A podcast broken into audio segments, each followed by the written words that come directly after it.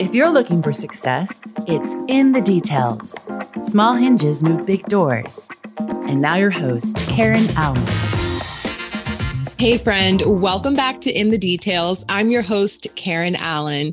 Listen, when I think about the books that have shaped my company into this heart based business that it is today, one of those books is without a doubt Free Time by Jenny Blake. See, Jenny is all about helping people thrive while doing work they love. So, whether it's through her books or her podcasts or her programs, she inspires so many to enjoy the work that they feel called to do.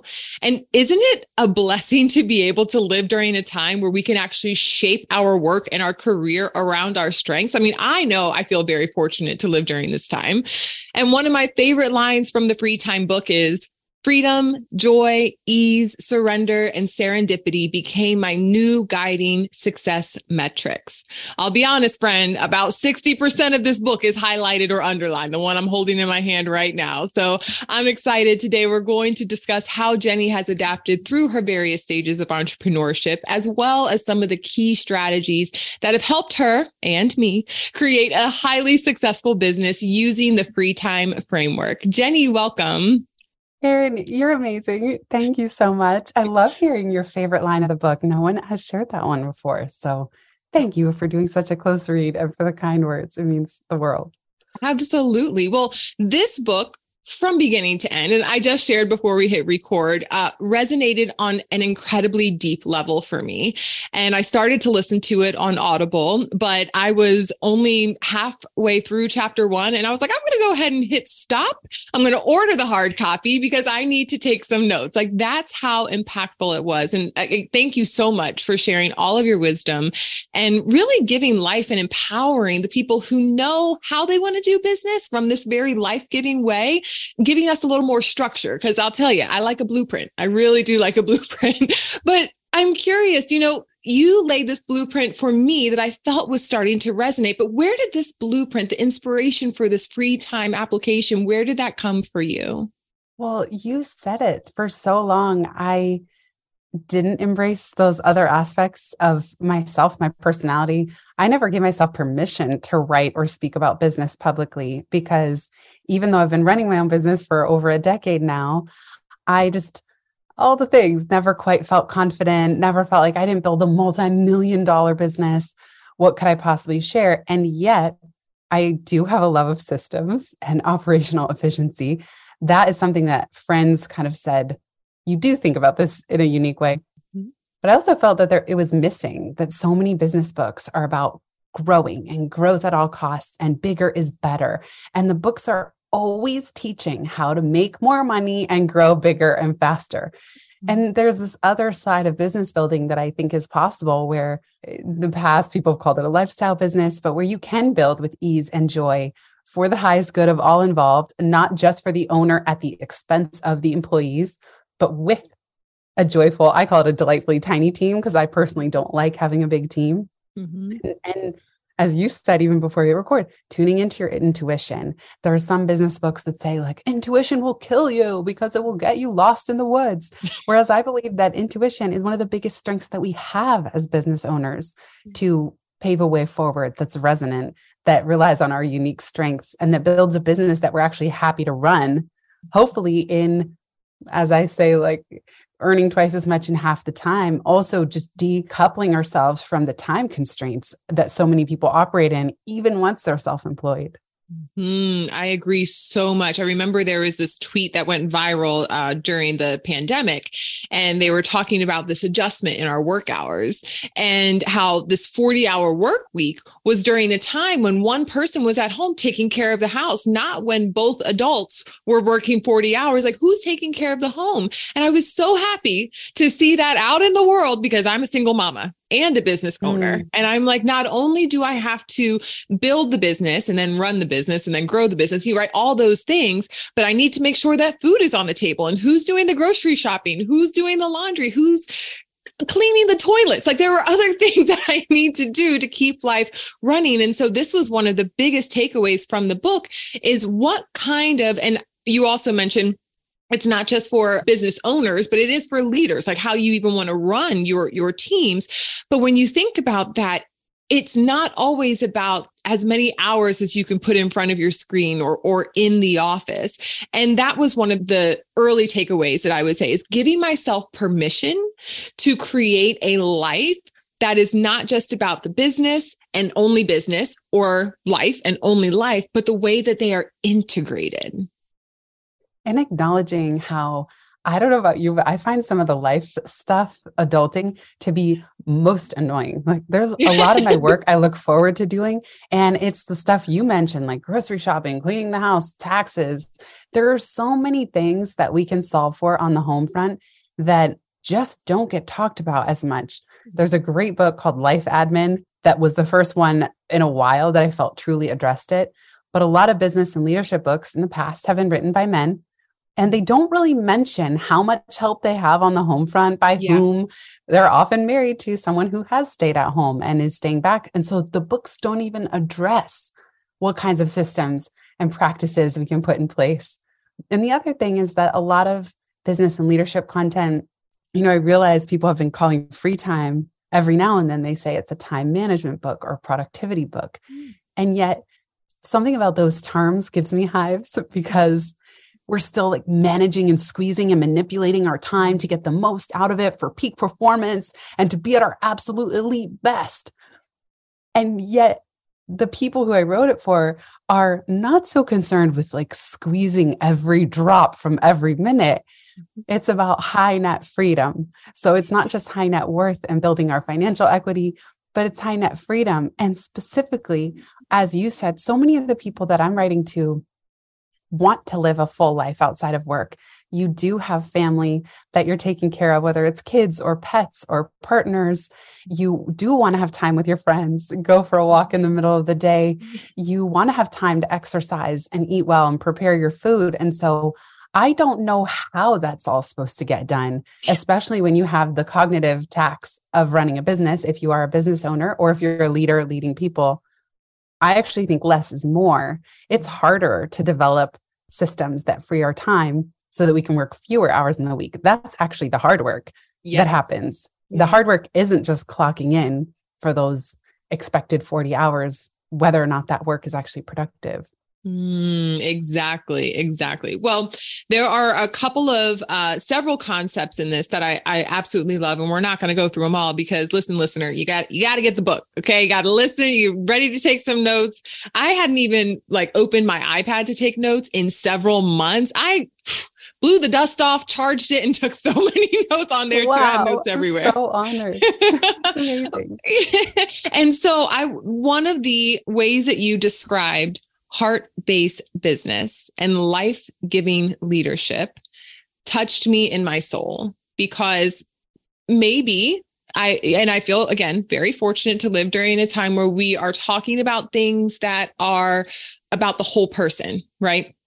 Not just the job title, not just the industry that you're in, but as people, how do we interact with each other, take care of each other?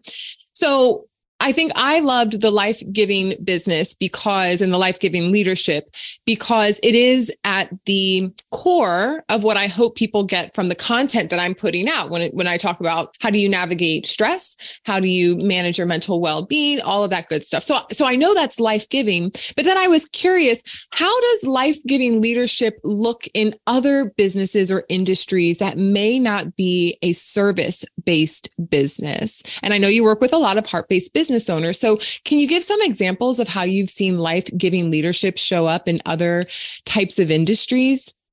Well, I've worked in companies of all sizes. So, I worked at a startup in Silicon Valley as the first employee and it grew to 30. Then I moved over to Google where I worked for five and a half years as it grew from 6,000 to 36,000. And so I have worked in different businesses of all sizes. Those two were tech companies and you know, my own business is now I'm based in New York City. But the thing that I recognized earlier in my career was that I kept going through these cycles of hitting burnout, just burnout, crash, recover, burnout, crash, recover. And part of that was because I was working in a really fast paced company. But the other realization that I had is that burnout doesn't serve anyone. So when we talk about a life giving business, it's not even just a nice to have and, oh, well, aren't you lucky?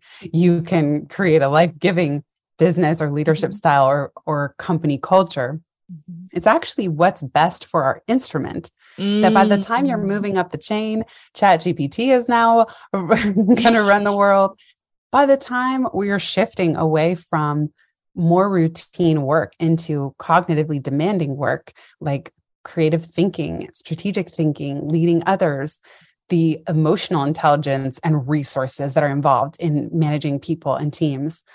All of a sudden, like at that point, your best asset is your brain and your body and having them be healthy and in top condition. Mm-hmm. And so, sacrificing sleep just to answer a few more emails doesn't serve anybody, least of all yourself, least of all the company. So, I think for me, it's also how can I you know, the whole question of free time is what small steps can we take today to free our time far into the future? And it's not about working faster, going back to the productivity conversation. It's about actually stepping back, being the watcher as we go about the day to day, creating systems where ideally, once you create a system that works, it's harder not to use it. Mm-hmm. And the system itself frees your time into the future. And the more we can do that, the more free we are to get out of the weeds and the minutia and the stuff that completely drags us down and drains our energy and do more of our best work.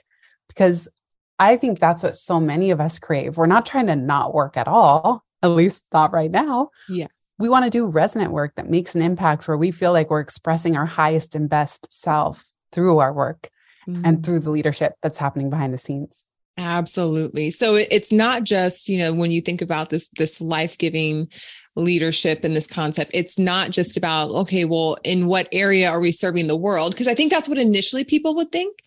But it's more so of like how am I living fully and creating an environment with systems? I love good system, good automation. Give it to me. I'm there for it. Yes. But but that also supports us being able to live fully and holy. Am I hearing that right? Yeah. And the, there's McKinsey research, for example. They studied a group of executives and found that they were five times more productive when they were in a flow state than when they weren't. Mm-hmm. So it just also taking this out of people who, again, who would think, oh, well, that's such a luxury, easy for you to say.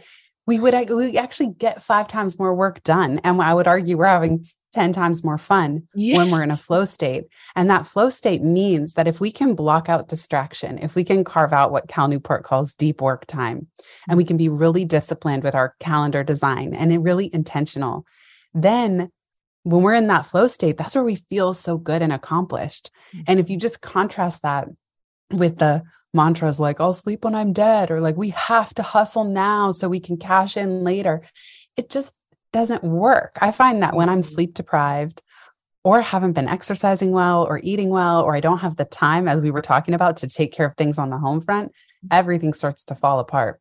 Absolutely. So, yeah, regardless of industry, I actually think this is the way to progress faster and make a bigger impact and stand out more. It's just a little bit counterintuitive to a lot of what you see and hear in the yeah. business world yeah a lot of the way that we've kind of been been programmed right? The the way that we've been taught to do it. And to butt up against that you know i mean the bravery honestly jenny to write this book to put it down. I just i believe that the universe rewards bravery. So thank you for being so brave and giving us a new way to work.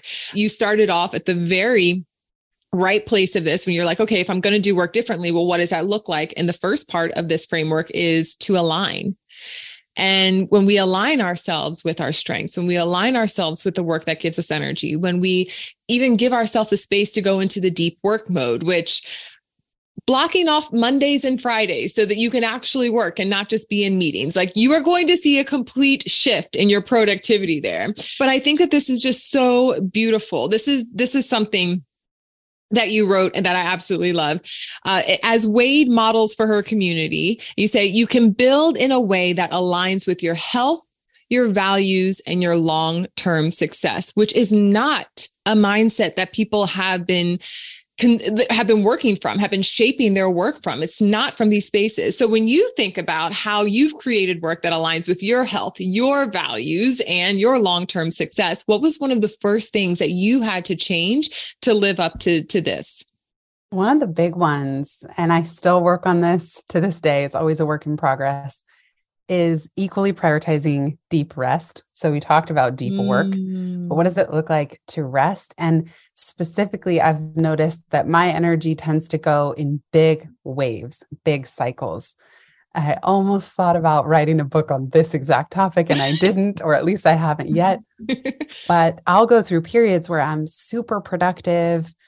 Like, even if we take free time as an example, I was so blissed out writing the book and being behind the scenes and being a hermit and being horrible at email. I loved it. I was so happy.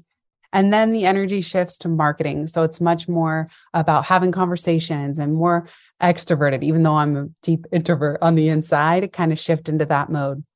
And then on the other side of that big marketing push, the book is almost a year old now, is a need to retreat and rest and recharge and recalibrate.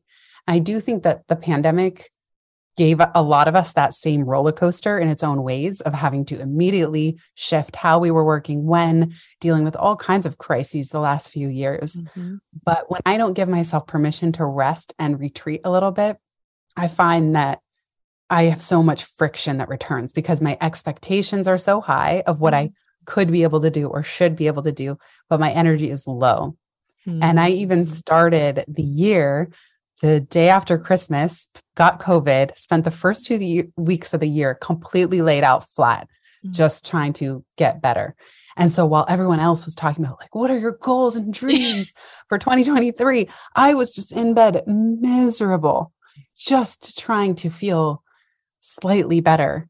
And that to me was a reminder that my health is number one Mhm. that really kicked my butt because no matter what my goals and dreams are going to be business wise, I really needed to prioritize health. And so I'm trying to carry that theme forward of making sure that I exercise first thing in the day, even if it means I don't get to a few more emails in my Yeah. inbox and just being willing to be bad at things and be willing to make trade offs. There have been many times where I am just willing to be. I say I joke that I put the snail back into email because I'm willing to make that trade off and be slow. I don't want my reputation to be that I was so fast at answering email. I would rather it be that I wrote a book that really resonated with you, Karen. Like that just makes my day. It's it's everything. I would so much rather that you love the book, and especially coming from you, then you look back and you think, well, Jenny was such a fast email responder. What an amazing Mm. person. Yes, yes. I early on, you know, trying to create a business as a speaker, I didn't know what I was doing. I didn't have anybody in my network that could help me. And it was actually coming from a very painful chapter in my life. And the things that I learned during that tragedy and my healing, I wanted to be able to share with the world. But being a single parent, the reality was I needed to also make money. And so I would work all these, you know, different jobs, consulting, what have you, just to bring in the money while I was building the dream. But really, the dream wasn't just because I wanted to be a speaker. I wanted to be an entrepreneur so I could have the freedom and flexibility to always put my son first so that nobody was dictating my time. And I could just, if I, if the nurse called, I could drop everything. So coupling my passion with also my love for my son and him being my North Star. When I wasn't making that money, when things weren't working out well, when I wasn't booking the clients that I, you know, I, or the events that I was applying to, I had a breakdown and I felt like a complete failure. And I thought I shouldn't be building this business. Why am I even doing this? This is crazy. And I realized that I needed to realign myself with the values that actually I guess internally gave me permission to chase this dream. And that was the freedom and flexibility to be the best single parent that I could be. That my highest value was my son and him feeling loved and knowing that his mom was going to be there. And now it's that just makes it more interesting because my son can go with me sometimes or like he sees the work that I'm doing. That's But so that has cool. never changed. Whether I was broke or whether business was booming, the value and why I started and why I'm shaping my business the way I am. And I don't take calls after three o'clock or I, you know, don't take calls before 10 or whatever it is, right? All of those things that you were outlining in the book, I was like, Jenny, thank you for seeing me. Thank you for giving me permission to be both a super mom and also a kick ass keynote speaker. I appreciate that. oh, I love it. I love it. I just want to jump up and down with joy for you and with you. And just to give yourself that permission of looking back and saying, like oh i just i just love i love how clear you are your son is so lucky to have you as his mom he won the mom lottery oh, and having him be your north star and that clarity you have and like the way you're holding both like i want to be this amazing incredible mom super present mm-hmm. and this kick-ass keynote speaker and i can mm-hmm. do both and the question is just how can i do both it's right. not having to choose and it's not having to overly sacrifice one for the other. Mm-hmm. And this is our life. Mm-hmm. You know, like I'm not convinced that if you were to sacrifice all this time with your son just to get your business off the ground and say, well, I'll spend more quality time with him when I reach certain milestones. First of all, you will never get that time back. Correct. I know I don't yep. have to tell you but also I'm not convinced we're not building good habits. So I'm not convinced that if you build that way, all of a sudden one day you can turn on a dime and suddenly be the most carefree present parent and business owner. You know the chapter where i say how we bake is as important as what we make. Yes. And i really believe that what you just described how you're baking mm-hmm. is so beautiful and present and whole and and sound like fulfilling. I can see it in your radiant eyes and in your voice that that's as important as what you make whether financially what the accolades you land it's like mm-hmm. those that is the work that is the business and i i just think by building that way the universe does provide you know mm-hmm. like there it mm-hmm. the abundance is there there is we are always shown the one next step and the one after that but it's like building with no regrets. I just love hearing I love hearing your approach. Yes, yes. Yeah. and so uh, the next part actually builds on that because as I was discovering what my truest values were in life and how that was going to also shape the business because I I was not going to cut that off. I knew that they were going to be integrated a big part of it was trusting myself and building what you call the business intuition. And so, I mean, I literally called my best friend when I read this part of it, and you were talking about the dating scene and how you were like, "Hey, listen, oh, yeah. me and dating app girl, but we're on the same page here. I my best friends are like, Karen, it's a numbers game. You got to put yourself out there. I'm like, no, because I'm an energy person and I'm not getting energy through swiping. So I can't do all that. Okay. It doesn't feel right.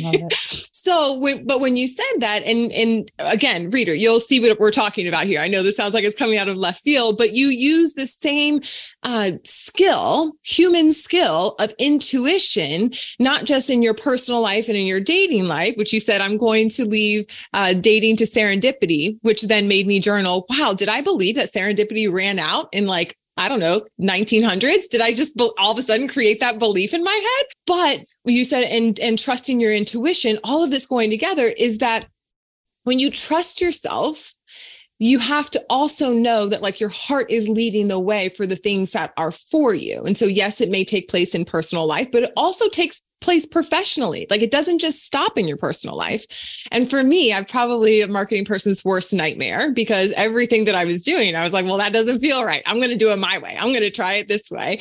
And and eventually they they did pay off. They paid off very much because I didn't want to step outside of alignment. I wanted to do what was true for me. I wanted to stay the course. I was getting told nobody is going to buy a course on mindset. Nobody wants to talk about that. And then the pandemic hit now, I'm not saying the pandemic was all for me and to accelerate my business, but the thing was, I was trusting my intuition enough throughout the time prior to the pandemic that when that time hit, I was ready. Talk a little bit about how you strengthen understanding, getting in touch. Uh, for me, it feels like building a relationship with my inner guide. That's what it feels like to really strengthen this intuition. What does that look like, and how can people start to strengthen that for themselves? Well, I love what you just shared. And as a keynote speaker, I could imagine you probably pivoted in many ways when the pandemic hit. I know I did. Uh, like 80% of my gigs and projected income for the year just vanished. I was literally so on the plane. They were moments. like, hey, we got to cancel. Yeah. I was like, okay oh my gosh, I know. And so much change of these last few years of what's coming in and interest wise. So that's been a big adjustment. And intuition is a skill. I love Penney Peirce's book, The Intuitive Way. That's the book that I read that really started me down this path. Tosha Silver's book, Outrageous Openness, is also so incredibly delightful. And what I love about building the skill of intuition is it does get stronger and better over time. for the people who criticize intuition as somehow too soft a skill to apply to business, I think it's actually the opposite. Intuition is a collection of thousands of data points. So it to me it is the best muscle that we have. It's the best skill we can leverage to make resonant aligned decisions just as you described Karen doing in your business and that the intuition guides us sometimes to spot trends or do things before everyone else is doing them or go against the grain when even what everyone else is doing is no longer resonating that's when I think it's hard to listen to intuition because I know for myself, I'll often say, well, what's wrong with me? Why can't I hack it?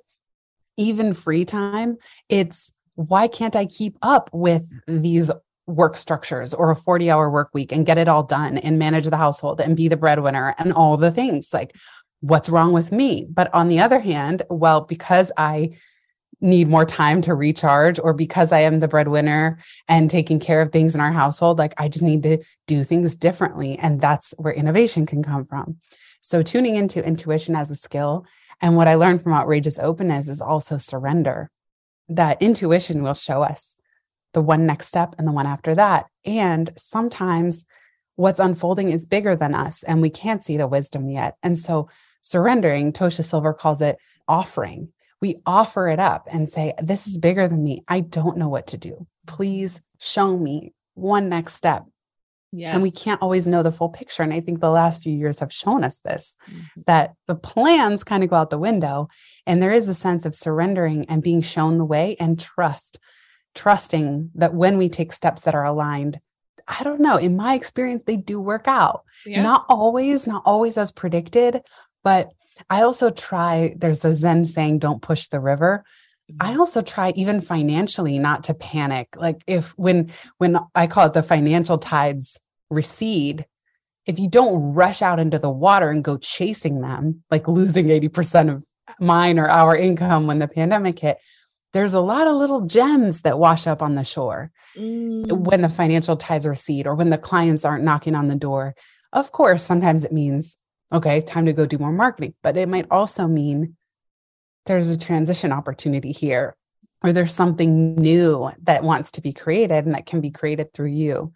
And so the, that's why I think it's important to get quiet as well, because that quiet and that skill of listening to intuition and reading the energy of the room, like the broader proverbial room of the business world, can mm-hmm. actually give you an edge and help you be ahead of the trend and ahead of what's coming. Absolutely. And it gives you the opportunity to respond instead of just reacting. Because I know for me, whenever I start to listen to my intuition, it's never a rapid fire experience. it's not like all of a sudden the light switch went off. It's like I need to sit with it for a while. I need to, you know, kind of like spend some time. And and as I am spending that time, I'm like, oh, and new things, new insights start popping up. Or I'm like, oh, well, I don't know why I was thinking that. It's like, you know, you're just almost like for me, I guess it feels like savoring the moment and then being able to reflect, okay, now from that, what is going to be the next best step? As opposed to which a lot of times business being very fast paced for most people it's reactionary. And that's not always getting you the quality outcome that you really desire. Yes. And you talked about reading energy too. So part of this aligned stage is yes your own intuition but also the energy. And the energy feel like it can get confusing in business career because it's tied up with our paycheck, wherever our income is coming from. And yet, your intuition will also tell you when a certain client or type of client or type of income stream is no longer giving you energy, it's taking your energy. Yep. And so staying attuned to that, just like I do think there are so many parallels to the dating world. The reason I hated online dating is that I would show up for, let's say, an hour date, and within three seconds, you can know if there's attraction or not. You can read the energy yeah. instantly. And then I was always feeling like I would rather be home reading a book yeah. than oh, dragging myself where every single element of it felt like a chore. And there was no amount of like turnarounds or self talk that I could do to actually have fun with the process. I genuinely always would have rather been home reading a book, you know, and every now and then I'd have a good experience that would lead to a friendship, but none of it felt resonant. Yeah. So the same thing I think with clients. It's like who are the clients or colleagues or company culture, whatever it is, that is just not aligned with your energy, where you feel full of friction and you're drained and you're dreading mm-hmm. going to a call or a meeting, and just pay attention to that. And it's, if we can get over the fact that, oh, there's something wrong with me, why can't I just get on board? There's really valuable information there. And similarly, we can also observe where's our energy the highest? You know, where are we mm-hmm. the most lit up? Where are we the most in the zone? Who energizes you inside of work, outside of work? That's exciting too, because that's what we can then look for, do even more of. Absolutely. And I know you talk about that in the in the assign section of it, but before we get to that, I'm going to put a little pin up here so I remember to go back to that, which was really fun to actually read, you know, when you talk about what actually gives you energy.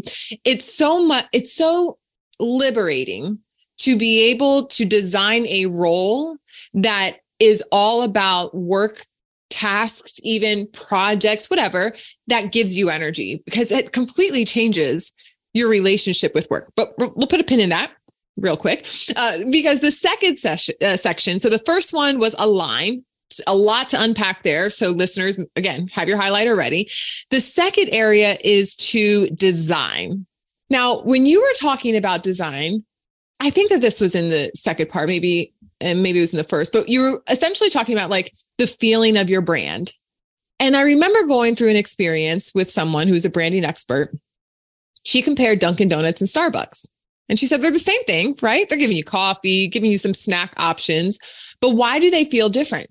and they do they feel completely different we started to talk about this you know it's uh the colors it's the you know kind of chairs that they would use and really the ambiance and it started to give me a lot of opportunity to think about like how am i creating? How am i designing this business? And how does it feel to the other person? What are some tidbits that you would suggest for individuals who are considering the feeling as they're designing their business and they're thinking about was what are some ways they can start to tune into that piece of how does my brand feel to not just myself but also to my clients well, I've been very fortunate to work with some great brand strategists. Most recent for Free Time and for Pivot, actually, I worked with Together Agency. They're amazing. They're based in New York. And they have asked me really creative questions to try to get at some of the more I don't know, it's like intangible elements that you described it. How do you want your brand or your business? How do you want people to feel when they encounter it, when they go to your website, when they open something in the physical mail from you? It all ties together. And I've I've always invested really heavily in brand. I think it's as important as everything else because it's the first impression. And I always, and so some of the creative questions to go back to that for a minute um, my friend Adam, who run, who's a co-founder of Together Agency, he once asked me if your brand were a fabric, what would it be? Ooh, my answer is not a good one. That's a great and one. My my answer was cashmere because it's mm. soft and fuzzy and comfortable, but still mm. elegant, still has an upscale vibe. Mm. Maybe now it would be pure athleisure, comfort, coziness. Seriously. like I have these sorry for the bouncing ball noise, but I have these fuzzy slippers yeah. called warmies. I heard about these. You put them in the microwave. And uh, my husband will joke, he'll say, I'm going to go cook some slippers now. But they're just soft and fuzzy and warm and delightful. Mm-hmm. So, okay, that's a brand experience too. Mm-hmm. And another question Adam asked me once if your brand were a plant, what kind of plant would it be? These really great questions right?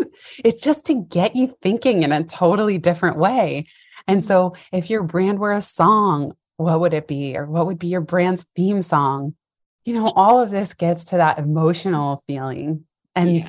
and I find that the it guides so much decision making and thinking, not just mm-hmm. what the site or the material looks like, how it sounds, mm-hmm. what graphics to use, what kind of the what kind of photography like the entire visual voice connects back to some of these esoteric seeming questions mm. and so i would say to listeners if you haven't worked with a brand strategist before mm.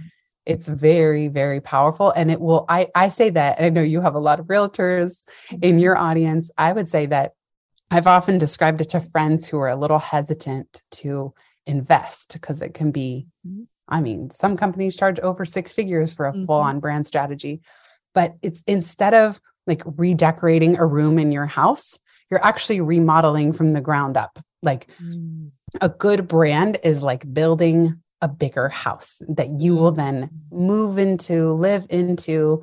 A brand strategy can serve you for 5, 10, 15 years of growing into it. So it's a structural piece of the equation that serves everything else.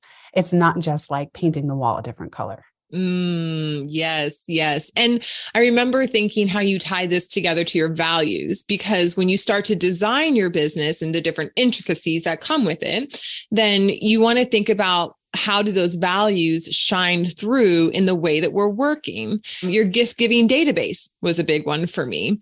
You know, thinking about how we communicate, what kind of resources are we making sure that our guests have after we have? It's like so many different things because, and this is where I felt very connected one of the values that I hold very dear is generosity. That's why I connected with this. You mentioned this was one of yours as well. And it's not just, oh, you know, uh, of course someone may say okay generosity sure that pairs up with with gifting but how does that pair up in in other ways well for me specifically after working with podcast guests i'm like you know I don't want them to have to work too hard when they share. I want to generously give them the copy that would be helpful for them to quickly share so it doesn't take away from all of the other work that they love to do, right? I want to give them something that makes them their life easier, that that helps them to be more efficient. Rose again, we're soul sisters in efficiencies.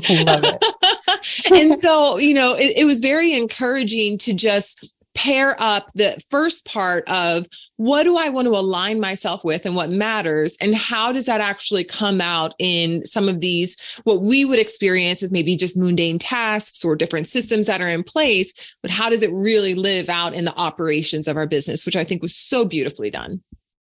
I'm so happy you brought this up because that is such a practical, tactical example that you want to with a value of generosity you want to give your guests the gift of time and not ask them to do too much. And i want to contrast that. So it's not always doesn't have to be gift giving as the expression of generosity. Shout out to john ruhlin who wrote a great book called giftology. That's who i learned from. There are some podcast hosts that let's say their value is automation but it's to such an extreme that they've automated so much of the humanity out of the process. But also, I'm seeing a trend now where people are sending me as the guest this incredibly detailed questionnaire like, what was a peak experience in your life? What were three examples of times when you XYZ? Can you come up with five talking points? And in a sense, they're making the guest do all the work for them. Yes. So it's not a good experience as the guest to say, here, you have all this homework just to be on my show. Please do all the prep work for me as the interviewer. And as a guest, I find it to be a complete turnoff because they're asking for even more of my time in advance, writing it all out, which I don't find to be nearly as fun of a format than just having a live conversation with yeah. somebody.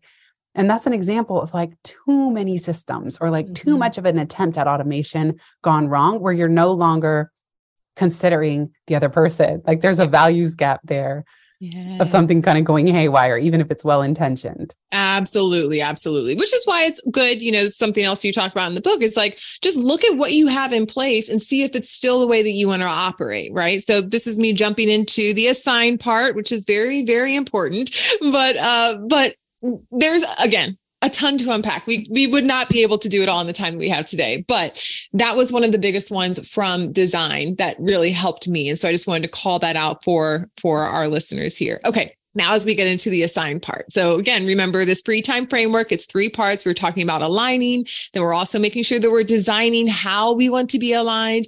And the biggest part here was you can't do it all. And that's where we have the idea, the notion of a delightfully tiny team. Can you explain this to our listeners? Yes. And this can be again at home or work to go yep. full circle because the more time we can free up on the home front as well, that can serve us for doing our best work that we want to do. Assign is a challenge to myself included. It's really an encouragement. The fact that it's the third stage of the free time framework is basically do not pass go without at least trying to delegate as much as you can. And in the book, I say, you know, double what you delegate. I just know that I always hesitate. Like whether it's cleaning the house, I can do it myself, or whatever it is, mm-hmm. I often hesitate to delegate because it takes a little more work up front. You got to find the right person, sometimes replace them, then replace them again. Mm-hmm. You sometimes they don't do it exactly the way I would have wanted. And so there are challenges to delegating. And yet, there's just no way that one person can do it all. And there's Why no do we way even that put that each pressure us, on ourselves? I don't know. I don't know. And then, you know, the easiest place to start with delegating is what you what you hate doing, what drains you, what you're not even good at. That's the stuff that's really joyful to start with because you don't want to do it and you're not good at it anyway. So start there. I even, you know, wherever you have friction. So the whole free time framework is on the guiding question of where are you in friction, where are you in flow? Anywhere that you're in friction, you can solve for. So there was a time where my husband and I were just kind of like, I don't know, bickering, not even fighting, but just I was like nagging him about how cluttered our house was. I'm like, oh, we're living like college students. And it was always frustrating to me. And growing up, I grew up kind of in a more frugal household. So the idea of hiring a weekly cleaner on a recurring basis was really edgy for me. It just it was seemed like a lot of money. It seemed like maybe excessive once a week. Do we really need that? But doing that actually reduced so much friction about like bickering over who's picking up what and when in the house because no matter what, I knew someone was going to come every week. And the fact that I was able to put it on recurring meant that I didn't always have to decide when to text the cleaner. That was, and I know this example seems kind of silly because it's on the home front, but there were so many friction points of is the house dirty enough yet should i reach out are they available oh no now they need to reschedule compared to a system this is a service that i'm going to hire. They're going to come once a week. They're going to replace the person if someone can't make it. And then i could set my mind at ease about it. And the same thing can happen in business. Like the best thing i did also involves spending the most money of delegating my two shows my two podcasts the podcast production. For many years, I've had the Pivot podcast for eight years, free time for a little over two years. And for a long time, I was delegating, but to a kind of uh, random network of subcontractors, let's just say. Mm-hmm. So cognitively, I still owned the life of every episode. And what did that mean? I was the bottleneck. What did that mean? That often it would all grind to a halt when I needed a break. So, although I was delegating show notes and scheduling and audio editing to different people, I still held all the control. And therefore, it again, it would just get backed up when I couldn't carry the life of every episode forward. As soon as I hired the production team, One Stone Creative, although it was a nerve wracking investment and monthly spend, especially for the area of my business, it's the least directly profitable, but the most mm-hmm. enjoyable all of a sudden I could do what I uniquely do, which is show up, have a conversation, and that's it. Yes. And they own the life of an episode. Mm-hmm. And the last thing I'll say here is I had to tell them do not let me be the bottleneck. Please make sure that the episode goes live every, in my case, I'm publishing three a week, but don't let, don't miss a deadline on my account. So if I haven't reviewed the show notes, make them live anyway and then I'll have to go in and edit after the fact if I didn't get to my deadline on time. But what I don't want is for me to be the breaking point where something doesn't go live because you're waiting on me. Don't wait for me. The show goes on and they haven't missed. And that's like something they take pride in, which has um, been really helpful. We got to get out of our own way. I, mm-hmm. Right. We have to yes. get out of our own way and let the people around us support us fully. I again, this was something that you just really, even though I already had a couple of pieces in the business that were set up like this, First one being having a business manager. So I don't have to do all the contracts and the negotiation That's and going amazing. back and forth, all that. That was one. And God bless my Melissa because she came in when I did not have a lot, but I was like, hey, this is what I can do for now if you'll grow with me. And she has. She's been with me for three years now. She's the first person that I invested in. And that has made the biggest change in my business. But one that happened while I was reading your book was a bookkeeper because i will handle all the invoices. I'll do all the, I'll, I'll balance right. it every month. I'll, it was the worst part of the things I had to do to run this. I would be in tears, like, I don't want to do this, but I'm so grateful, but I hate this. I mean, it was just, it was terrible. And finally, I set my intention that I was ready to let that go. And that's, I think, a part of this is that you really have to be clear. You have to set your intention. So that way you are making a decision knowing that it's coming from a, a place of clarity. And again, not just reactionary mode. But when I was ready to let that go and I knew that I needed to delegate and I, you know, would bring somebody on, a friend of mine had someone she had just started with within the last you know couple of months who was doing an amazing job. And so now we share her as a resource. She's phenomenal. And those were two areas in the business that i absolutely felt the most tension and then as soon as they were taken off my plate, I was able to do exactly what you just said. I could be present in my podcast. I could, you know, I love learning. You will see me signing up for all sorts of things. I, I want to learn so I can serve my community more deeply. But then there were those two that I actually hadn't read this part of the book when I brought it in. The one was having someone clean the house. And I was like, yeah, I, I need help. And even if it's just once a month, and I gave myself permission for that. But the second one was meal kits because I, yes. as a single parent, was like, I don't want to have to think about anything. I don't want, like, I don't know what to cook. We're going to have hot dogs and beans. I don't know. I can't even think of a meal. I would have, I have an elaborate Pinterest board and it's, oh, it's organized cookbook, this chicken, air fryer, all the, but to even go there and have to decide which one I have to do and do I have everything in the, you know, refrigerator, all of that was becoming stressful. So I signed up for HelloFresh and I was like, now my life is that much easier because every Sunday when the box comes, I know I have at least four meals that week and we're good to go on everything else. I mean, Jenny, what you're talking about here is so simple to implement. And yes, as a business owner, you're going to have to look to see where can you invest, but it always comes back. The investment may be, yes, you know, through more sales because of the person who you brought in. But for me, the greatest return on investment was time and peace of mind. And that's mm. what i'm hearing you know was kind of the the core of you sharing this on the assign and the delegation part. Also listener we will make sure this is in the show notes but if you get your copy of the book jenny shares a lot of her personal tools on notion which is my favorite platform. And i remember going on there and grabbing all of the things you delegated. I was like all right jenny i'm oh, going to follow yes. your lead here oh my gosh. Yes. I love, I, am obsessed with Notion. I replaced Google Docs, Sheets, Airtable, Asana, Evernote, all of it. I Everything. only use Notion now. And I'm so glad you brought up meal kits because same on my end. It's, well, I'm not even a great cook. My husband's the better one in the kitchen, but we would both get to the end of the day. I'd be exhausted and there's no cognitive energy left to exactly as you said, think of what to cook. And so for a while, we tried meal kits.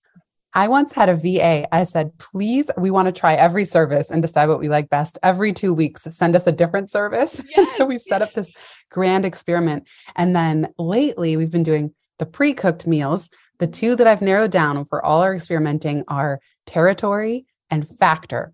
And they are delicious. And it's not that we never cook but it's on the long days where we walk out of the office dragging our feet exhausted. Nobody has to be hangry. Nobody has to wonder what to make. We pop it in the microwave. And I know some people are anti microwave, but in five minutes, there is a delicious meal ready. And it doesn't have to be every day or every meal, but having that as a backup, so, such a relief, just such a huge relief. Immense, immense relief. So, again, Jenny, I could go through this entire book page by page, all the notes, the notebook, the iPad notes, all of it with you during this time. But I want our listeners to enjoy it on their own. I want them to go ahead to get the book. Make sure you also listen to Jenny's podcast. She has a wealth of information there. But I have to tell you, you know, the the subtitle lose the busy work love your business is spot on because even though i loved my work and i was willing to work sometimes till two or three o'clock in the morning and and you know grind it out as it used to be. I knew there was a better way. And it was a better way that it was going to serve my life from a whole from a holistic perspective. And I am glad that I had some of those things, but you really got me over the finish line of what really needs to be in the business so that it can operate mm-hmm. efficiently. And I am so grateful that you've carved out some time to share some of these wisdom nuggets and, and all of the insights here with our listeners. So thank you so, so much for being here. How can our listeners connect with you? Thank you so much, Karen. You're such a bright, shining light in the world. I feel honored. The material has resonated so much, and it clearly resonated because this is already how you are and how you operate. And so, high fives. it's so amazing to be able to connect and help each other feel less alone in the journey of building the way that we are. And to all of you listening, thank you for being here. The best place to go is you can visit itsfreetime.com slash toolkit there you can get all kinds of free tools and templates. Yes, they are in Notion, as Karen mentioned. And subscribe to the podcast. So wherever you're listening to this, search for Free Time with Jenny Blake and you'll find the show. Wonderful. Well, thank you again for sharing this new way of working. I wish you so much success in all of your future endeavors. Likewise. Thank you, Karen. Big thanks, everybody. This has been In the Details. If you like the show, tell a friend. For more shows like this, go to success.com slash podcast.